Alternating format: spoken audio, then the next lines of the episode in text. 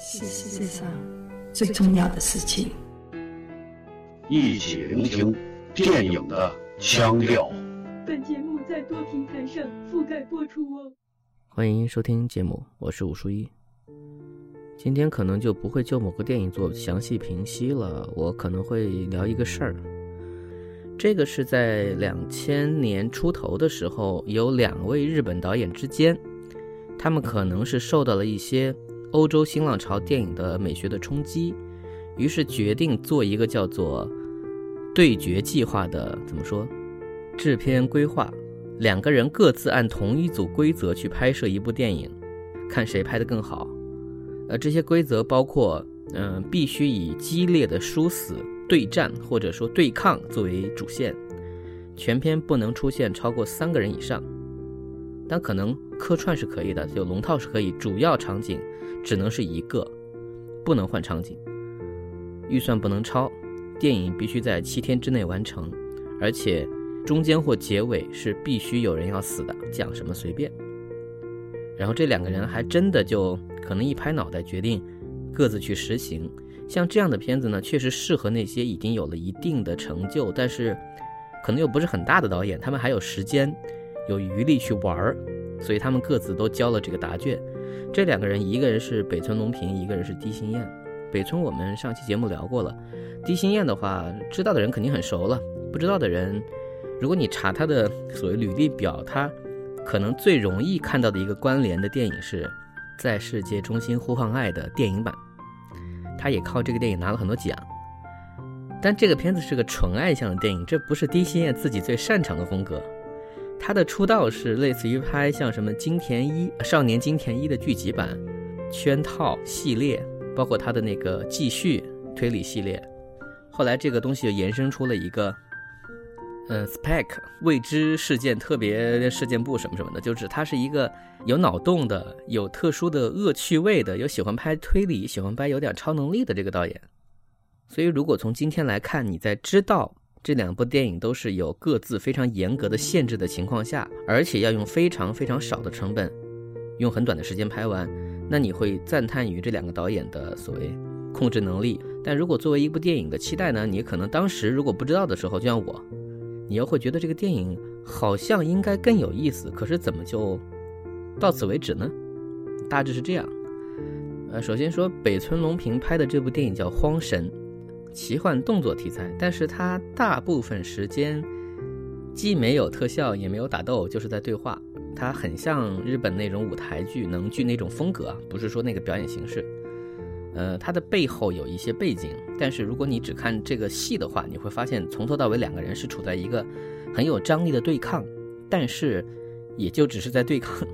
剧情我就干脆只念一下简介，你们就感受一下。某夜，一场大战刚刚结束，战败的武士大泽隆夫氏仓皇逃亡，躲进一座荒山古庙之中。很快，他便发现这里并非他一人，另有一个自称荒神的男子，加藤雅也是隐居于此。荒神武艺高强，传说其前身正是剑圣宫本武藏。他治好了武士的刀伤，并且与之对饮喝酒啊，并请求武士杀了他。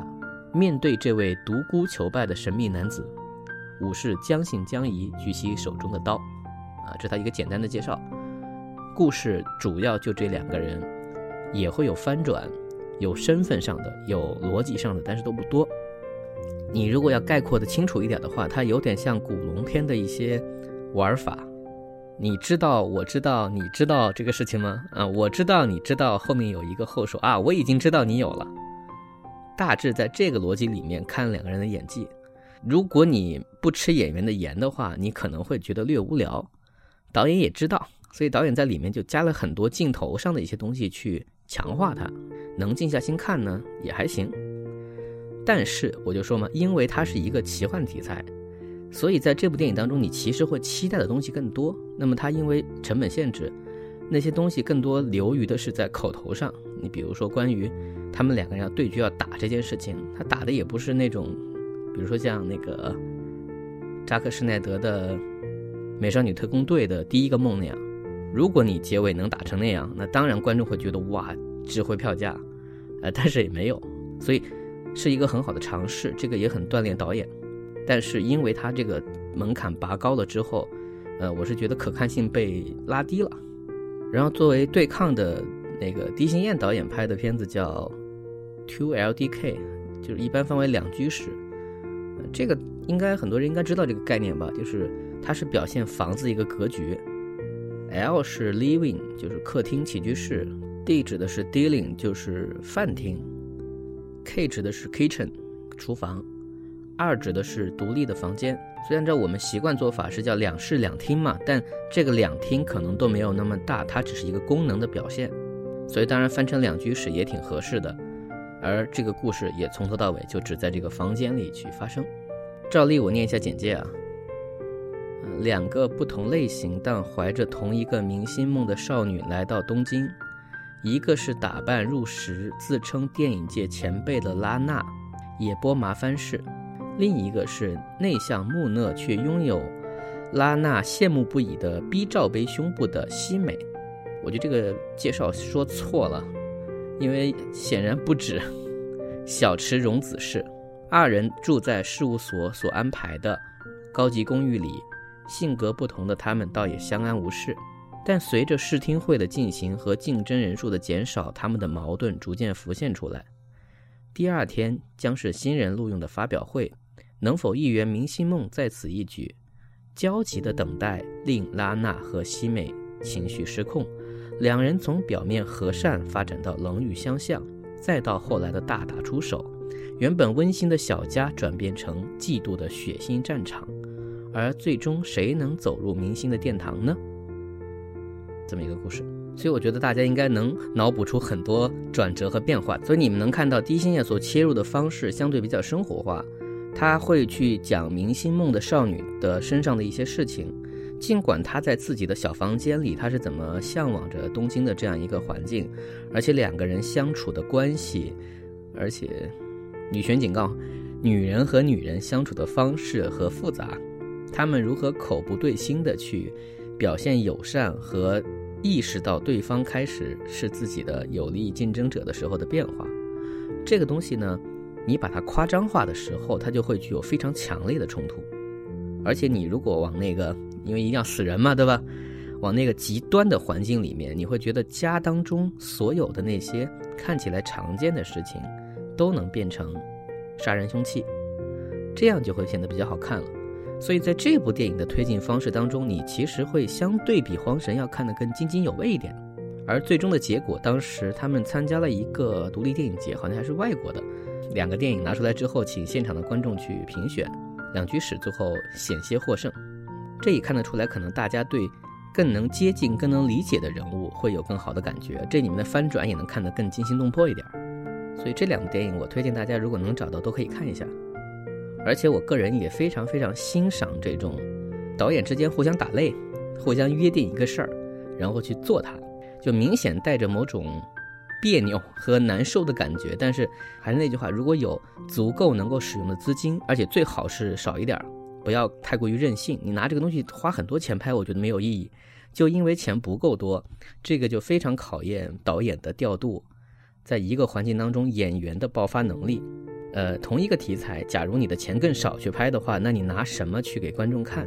会刺激很多新的想法在这个地方冒出，而且甚至有可能这部电影因为钱少，它拍的不好，那没关系，下一次我把这个故事变化成另外一个样子，就会变得更好。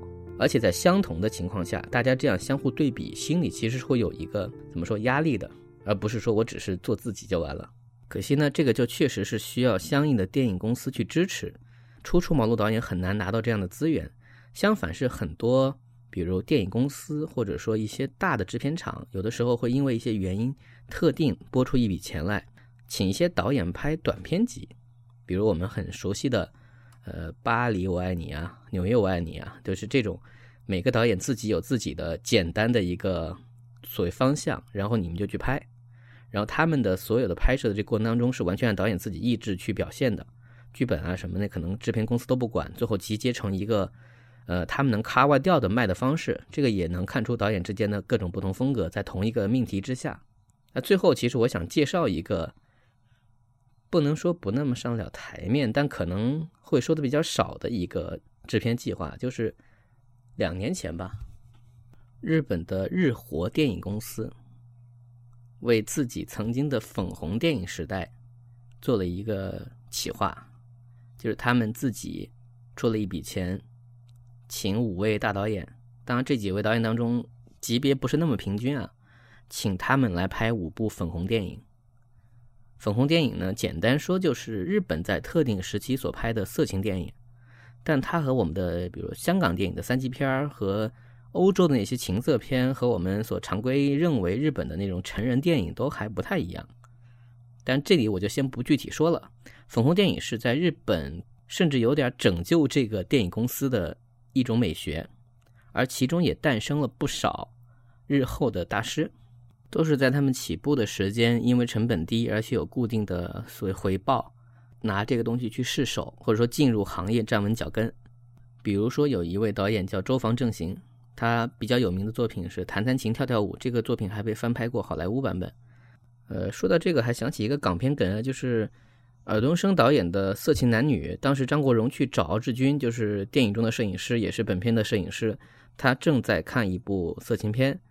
然后他指着画面说：“你看这个用光，你看这个手法，这个导演也是很用心拍的。所以后来他拍了五个扑水的少年，他说的就是周防正行，而且他当时电影当中所用的那个素材应该是周防导演的《变态家族》，这个片子是他恶搞小金的小金二郎的一部作品，用小金的机位，用一个长得很像黎志仲的演员，然后用那种。”非常压抑的方式，但是拍很多床戏，啊，说远了。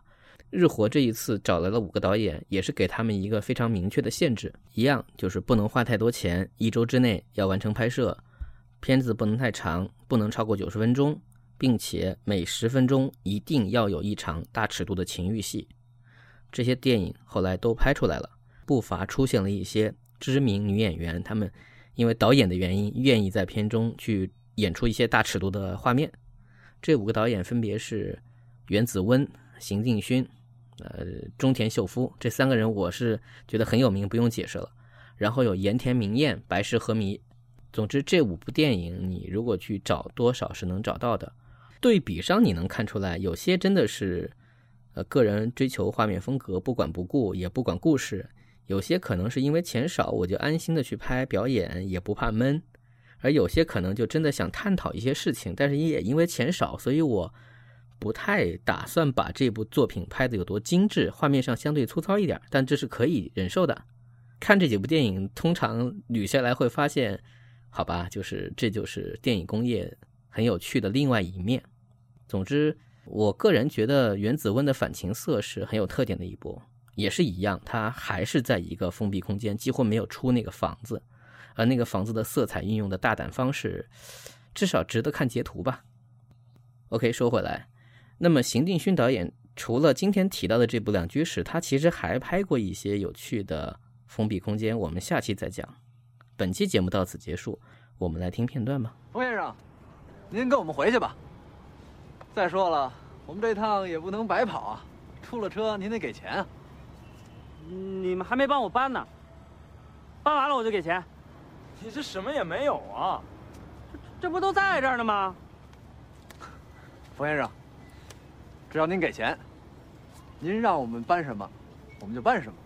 您说怎么搬，我们就怎么搬。那搬吧！一二起！等等！你们这是抬什么呢？这不是这不大衣柜吗？大衣柜。我们家没有大衣柜，我们家用的是紫檀的衣橱。那您说这是什么呀？这是我们家的金鱼缸。啊，对。您您瞧，这金鱼还跟里头游呢。哎，我说您小心点，这是你的爱物，别给踩了啊！真是慢着点啊！好嘞，哎，留神。瞅瞅下步啊！慢点，慢点啊！慢点，慢点。不是你丫乐什么呀？快快给人那花瓶搬过来！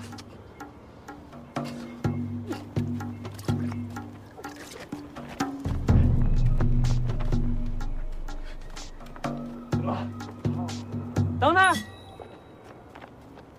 我说，花瓶怎么会在这儿呢？